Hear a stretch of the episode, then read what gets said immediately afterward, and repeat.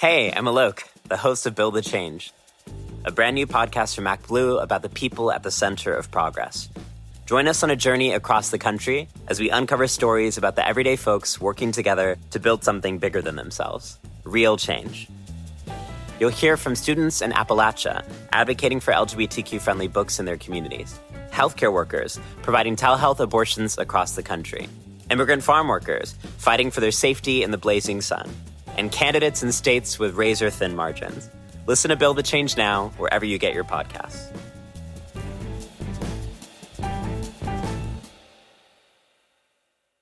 Hey, it's Ryan Reynolds, and I'm here with Keith, co star of my upcoming film, If, only in theaters, May 17th. Do you want to tell people the big news? All right, I'll do it. Sign up now and you'll get unlimited for $15 a month in six months of Paramount Plus Essential Plan on us. Mintmobile.com slash switch. Upfront payment of $45 equivalent to $15 per month. Unlimited over 40 gigabytes per month. Face lower speeds. Videos at 480p. Active Mint customers by 531.24 get six months of Paramount Plus Essential Plan. Auto renews after six months. Offer ends May 31st, 2024. Separate Paramount Plus registration required. Terms and conditions apply if rated PG.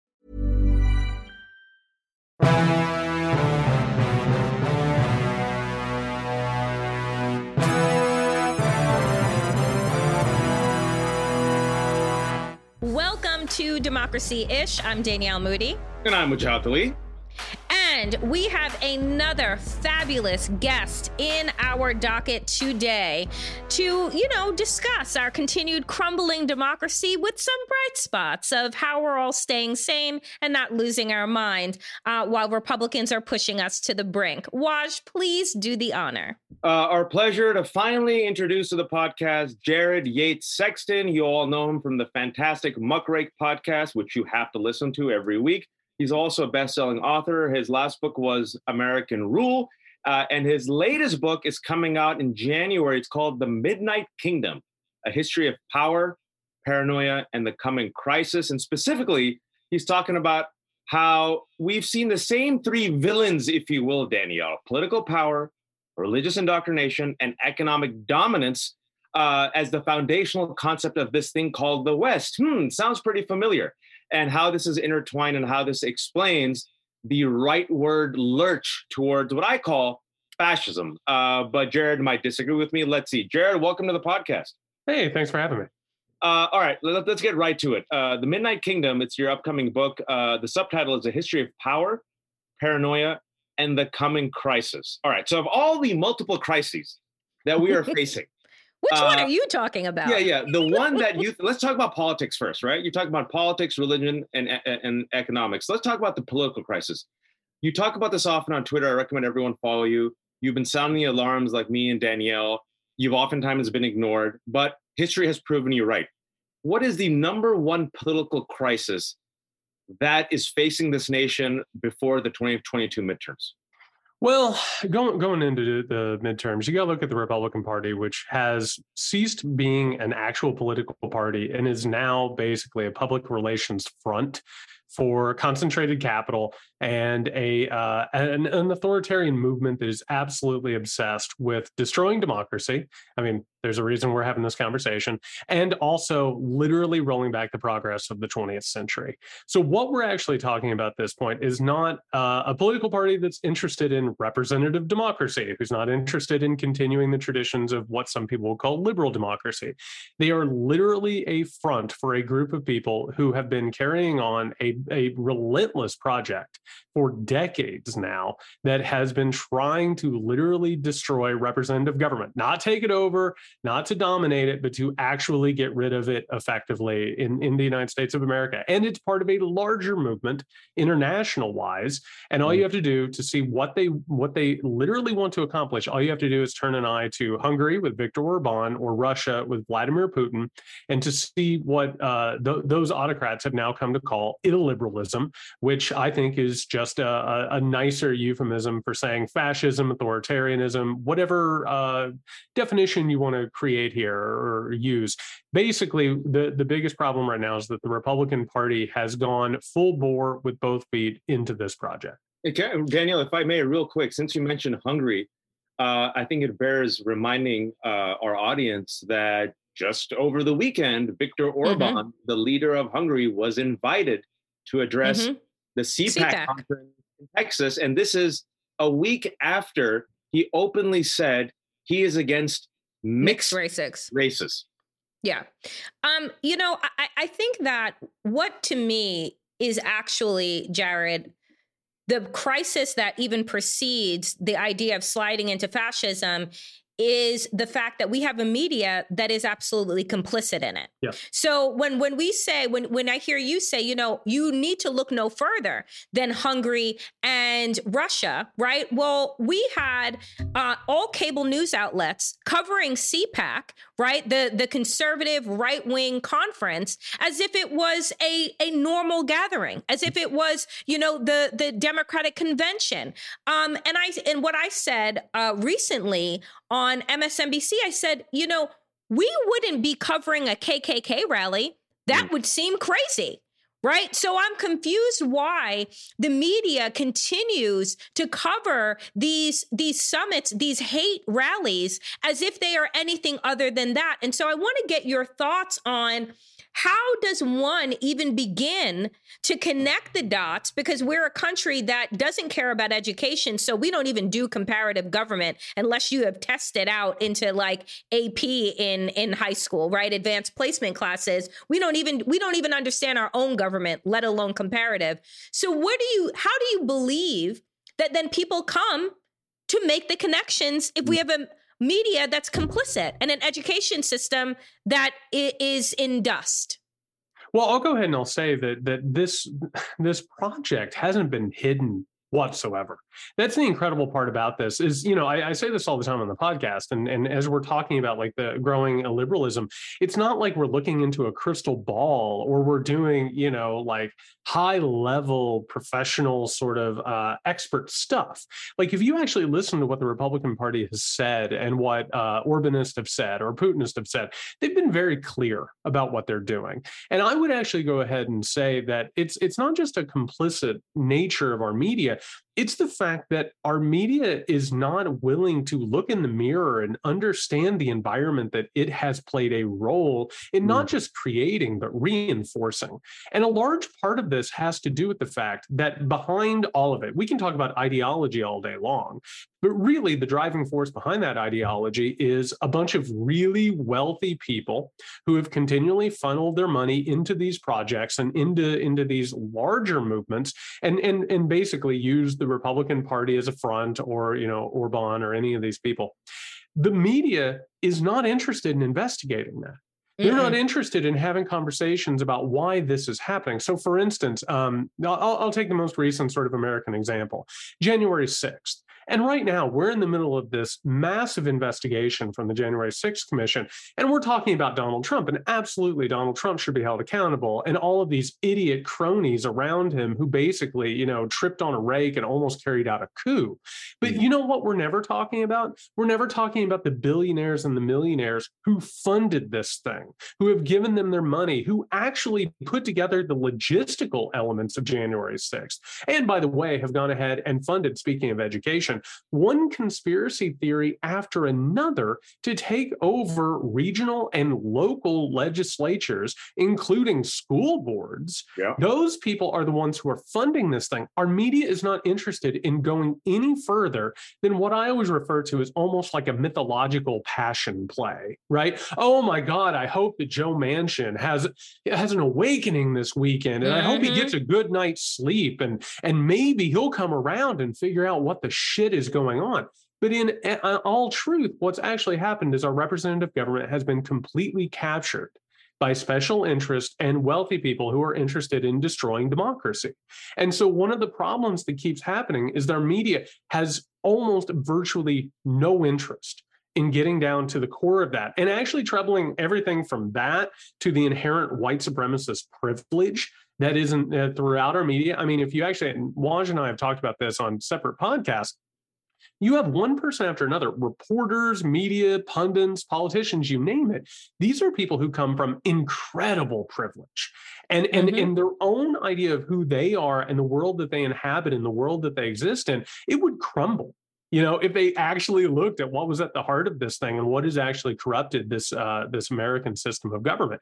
So it, it's a combination of things. And on top of that they're making tons of money off of this. The entertainmentization of politics the sportification of politics it almost has nothing to do with actual politics but it is you know it's a billion dollar industry. So that, that in, in essence to actually understand and actually trouble what's going on would carve out the foundation that that all these people like basically uh, completely rely on and as a result they're either unwilling or they they know very well that they're not going along From the New Yorker staff writer Vinson Cunningham, a keenly observed novel of a young black man searching for his place in the world amidst a moment of historic change. Great Expectations is about David's 18 months working for the senator's presidential campaign. Along the way, David meets a myriad of people who raise a set of questions questions of history, art, race, religion, and fatherhood that force David to look at his own life anew and come to terms with his identity as a young black man and father in America. Inspired by the author's experiences working on Obama's 2008 presidential campaign, Cunningham uses a political campaign as his narrative backbone. Great Expectations will be one of the talked about novels of the year, Colum McCann. Great Expectations is available wherever books are sold. Hey, I'm Alok, the host of Build the Change, a brand new podcast from ActBlue about the people at the center of progress. Join us on a journey across the country as we uncover stories about the everyday folks working together to build something bigger than themselves real change. You'll hear from students in Appalachia advocating for LGBTQ friendly books in their communities healthcare workers providing telehealth abortions across the country, immigrant farm workers fighting for their safety in the blazing sun, and candidates in states with razor thin margins. Listen to Build the Change Now wherever you get your podcasts.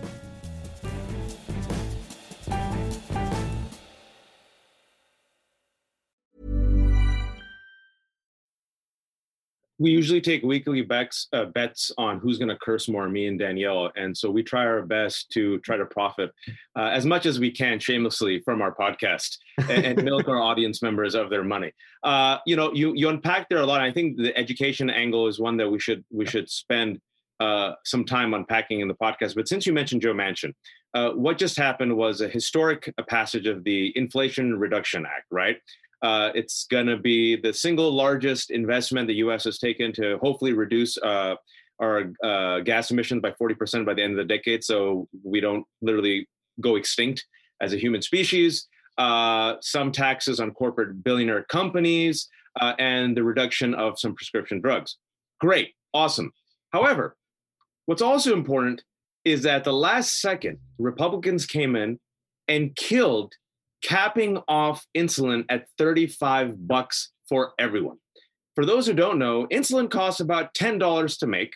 Around the world, you can buy it for 15 bucks, 17 bucks. In fact, Costa Rica, which is the second uh, like uh, highest uh, country in the world where it costs insulin only costs 25 bucks. In the United States, the lowest average is 100 bucks. So literally, we have a country here, Jared, where people are dying because they're rationing their insulin, right? And so let's use this latest example uh, even Joe Manchin, who all of a sudden came in, but people aren't talking about how he got these kickbacks and how he, you know, this climate deal basically helps, uh, you know, the big companies that are actually funding him, right? And Kyrsten Sinema, who comes in at the last second to help the private equity firms, right? She goes, wait a second, let me just see if this helps the private equity firms. Somebody so needs to stand up for them, Waj. That's the thing. Please, God. Mm-hmm.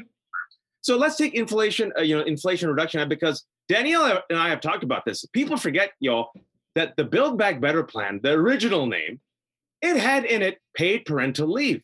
It had yep. in it pre pre K. It had in it like Medicaid expansion for seniors to get dental coverage. But Joe Manchin comes and says, no, no, no, let's cut that. And this is what we get. We're grateful for it. But still, talk to us about the synergy that you've talked about between big business and politicians and how it has neutered what is a historic bill that just got passed thanks to 50 Democratic senators and the tie-breaking vote of Kamala Harris?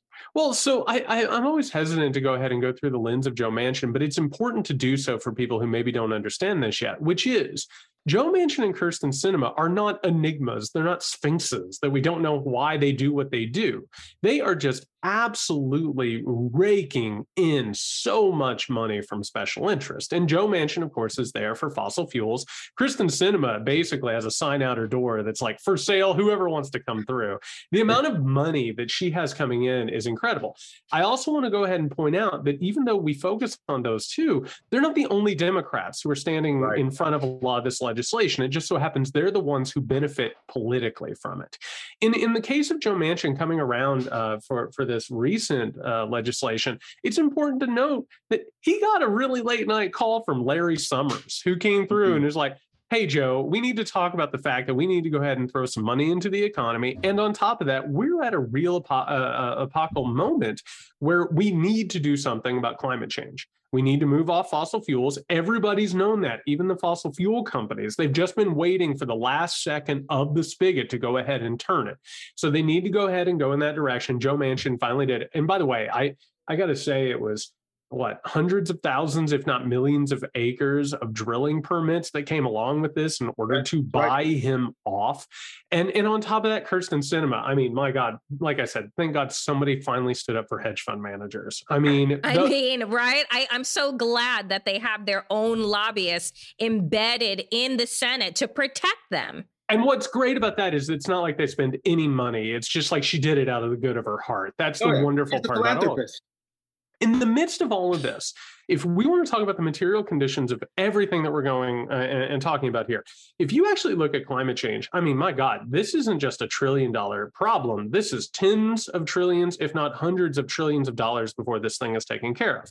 The financial institutions understand this. And this is one of the reasons why we have such a problem of crisis in America if you look at countries, and America, by the way, has benefited because America is a large country that spread west, obviously, as it was carrying out one genocide after another and was taking over all this land. Guess what? There's no more land for the United States to take over. There's another problem, which is climate change is going to start shrinking the United States of America. Yep. It's also going to create a massive crisis of climate refugees. And we're not just talking about brown people from you know the the global south. We're talking about people in delaware. We're talking about people in florida. And as we're watching things start to play themselves out when material conditions change like this there are always crises because you have to deal with it somehow you know you you somehow or another the system has to take care of the problem either we can approach it from an egalitarian standpoint which is we're all human beings and we deserve dignity and safety and these resources can be shared or you can say you know what i'm hopping on the white supremacy train and death is a part of life mm. and i always mm. tell i always tell people and and this i live in georgia all people need to do to understand where we're going is to look what happened under the Trump administration with the way that they treated uh, refugees. And look at what they did. They didn't just put them in cages. They didn't just separate people. A, a, story that kept getting ignored and kicked down the road. They forcibly sterilized people. Yeah. And that was before this crisis takes its full, uh, full sort of uh, shape. The Democrats right now are basically representing larger financial institutions and sort of the status quo trying to reckon with what is coming, right? And by the way, the Democratic tent is so huge at this point. It's everywhere from center left, your Bernie Sanders, all the way over to Joe Manchin and Bill Kristol, who somehow or another is now rooting for the Democratic Party. The Republican Party doesn't represent any of that. It represents a very, very small financial elite, right, uh, who want to literally destroy democracy, but also a white supremacist base who doesn't understand what's going on, in large part because the education has been completely hollowed out. And instead, as we were going back to what Waj was talking about, they go in and they they go after insulin, but their base doesn't understand that. They don't know what the vote was. They don't know. They, they'll never look at the ledger. All they get told is there are sinister forces that are coming after you. Evil. Even Marco Rubio, who is supposed to be the common sense figure in the Republican Party, is now like, it's George Soros. Which, if people don't know this, it's an anti-Semitic conspiracy. Semitic, yep, yep. That's all they have to offer, which is, hey, we can't make your life better Matter of fact, no one can make your life better. The only thing that we can take care of for you is we're willing to do the dirty business of hurting the people that you don't like and the people that you're afraid of. And right now, unfortunately, and I don't think this is permanent, but that is the current state of American politics.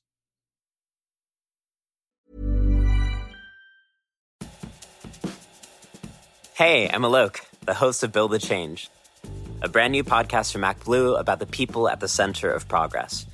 Join us on a journey across the country as we uncover stories about the everyday folks working together to build something bigger than themselves real change. You'll hear from students in Appalachia advocating for LGBTQ friendly books in their communities, healthcare workers providing telehealth abortions across the country, immigrant farm workers fighting for their safety in the blazing sun, and candidates in states with razor thin margins. Listen to Build the Change now, wherever you get your podcasts.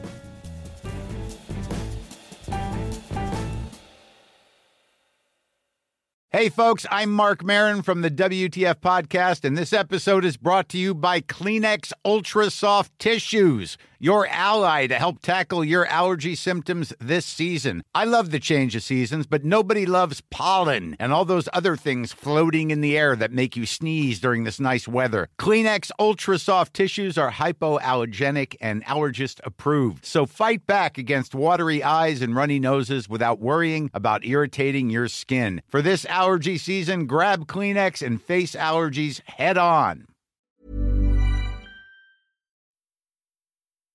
You know, one of the things that that that is part of your new book that will be coming out in January, but it's part of the Republican strategy and toolkit is stoking that paranoia right? Is stoking the paranoia and feeding into the fear. And what we considered, and again, I fault the media for this because back when the Tea Party first came up, we said, oh no, that's fringe, right? This is the fringe. And they love to make this very clear distinction between normal Republicans and then the Tea Party fringe, right? And then now we fast forward, and the Trump administration uh, wants to make a, a, a similar uh, comparison between those that were, you know, a team sane and team insane. But the reality is, is is that apart if if not for paranoia if not for fear they actually would lose one of their biggest tools in their toolkit. And so jared what the question that i have for you is if we know that as we're all nodding here and we know that to be true what is it about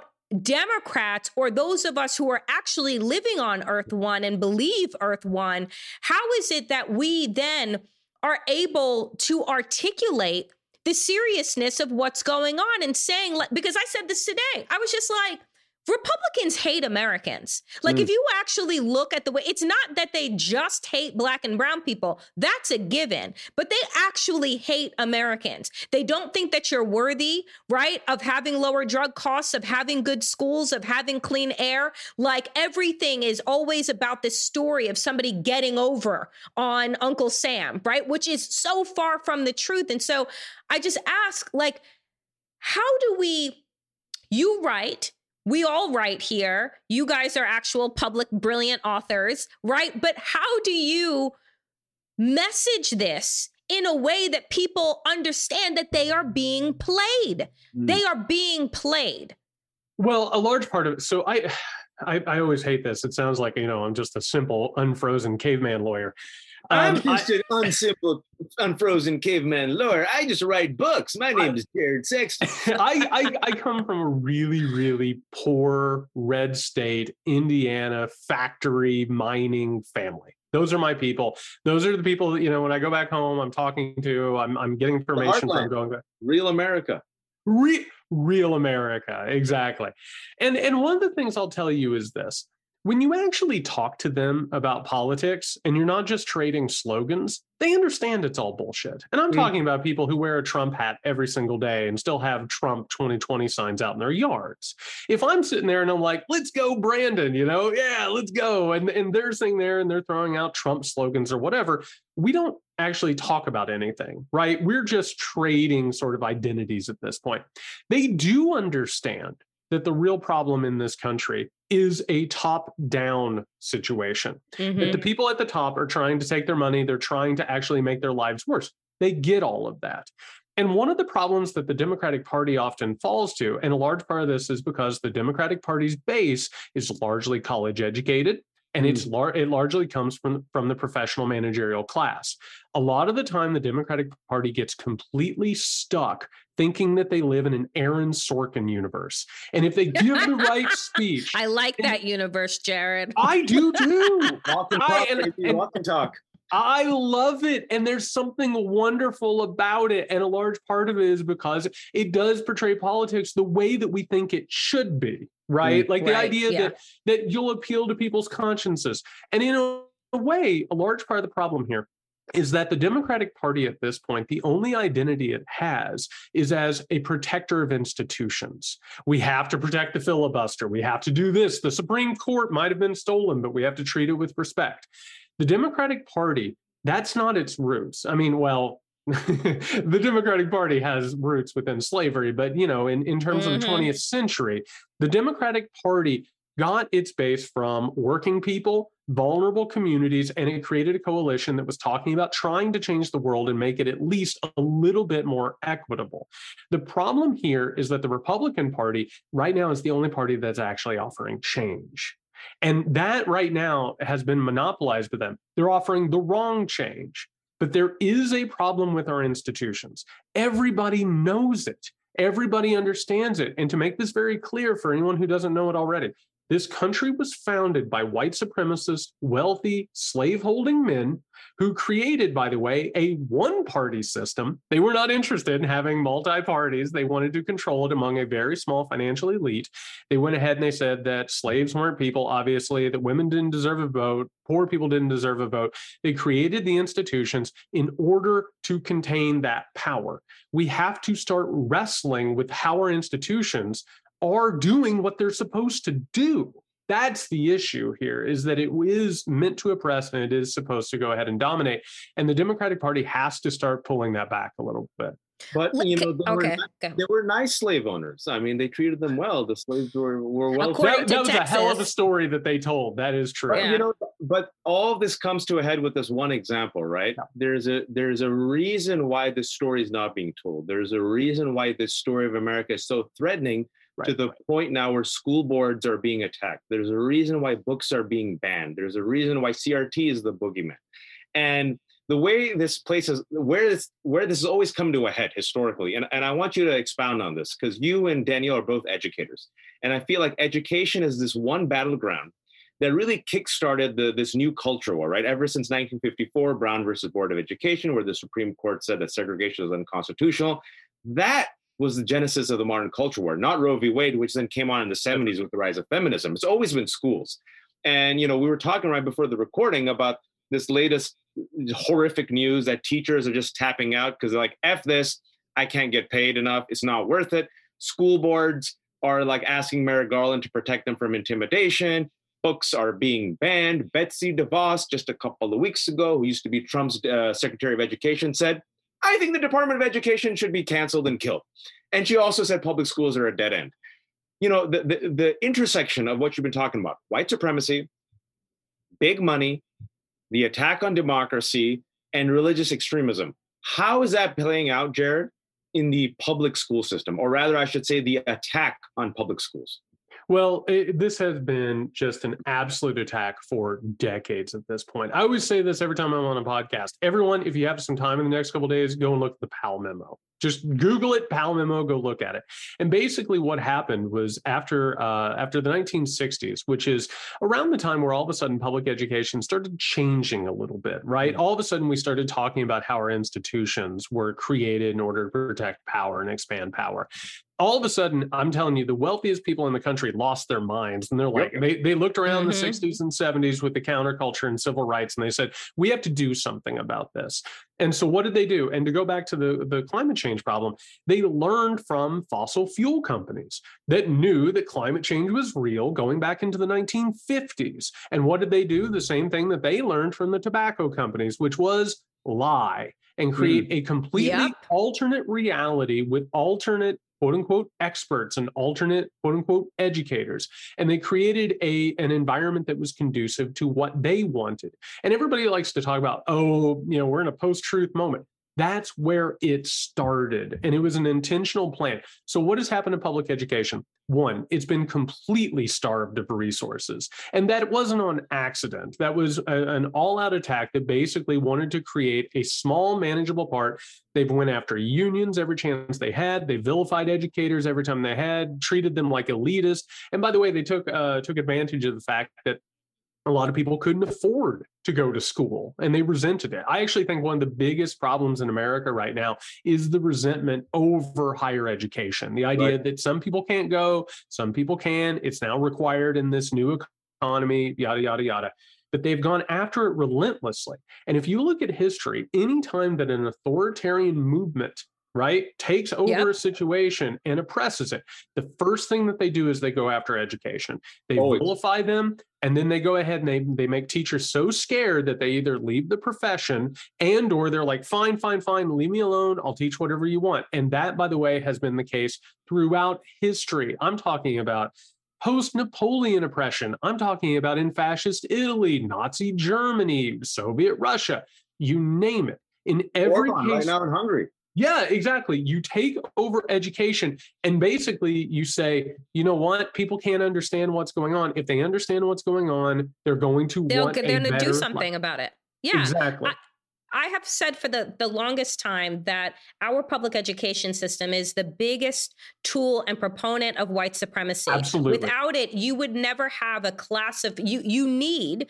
right, in this capitalistic hierarchical system, you need an underclass. How do you create a permanent underclass, right? You you you miseducate or undereducate them.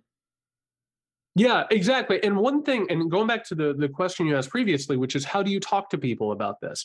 Here's one way that you can actually talk to people in red state America. And it's this. If you go ahead and you say, on one hand, you can say, oh, QAnon's not real, CRT is not real, grooming's not real.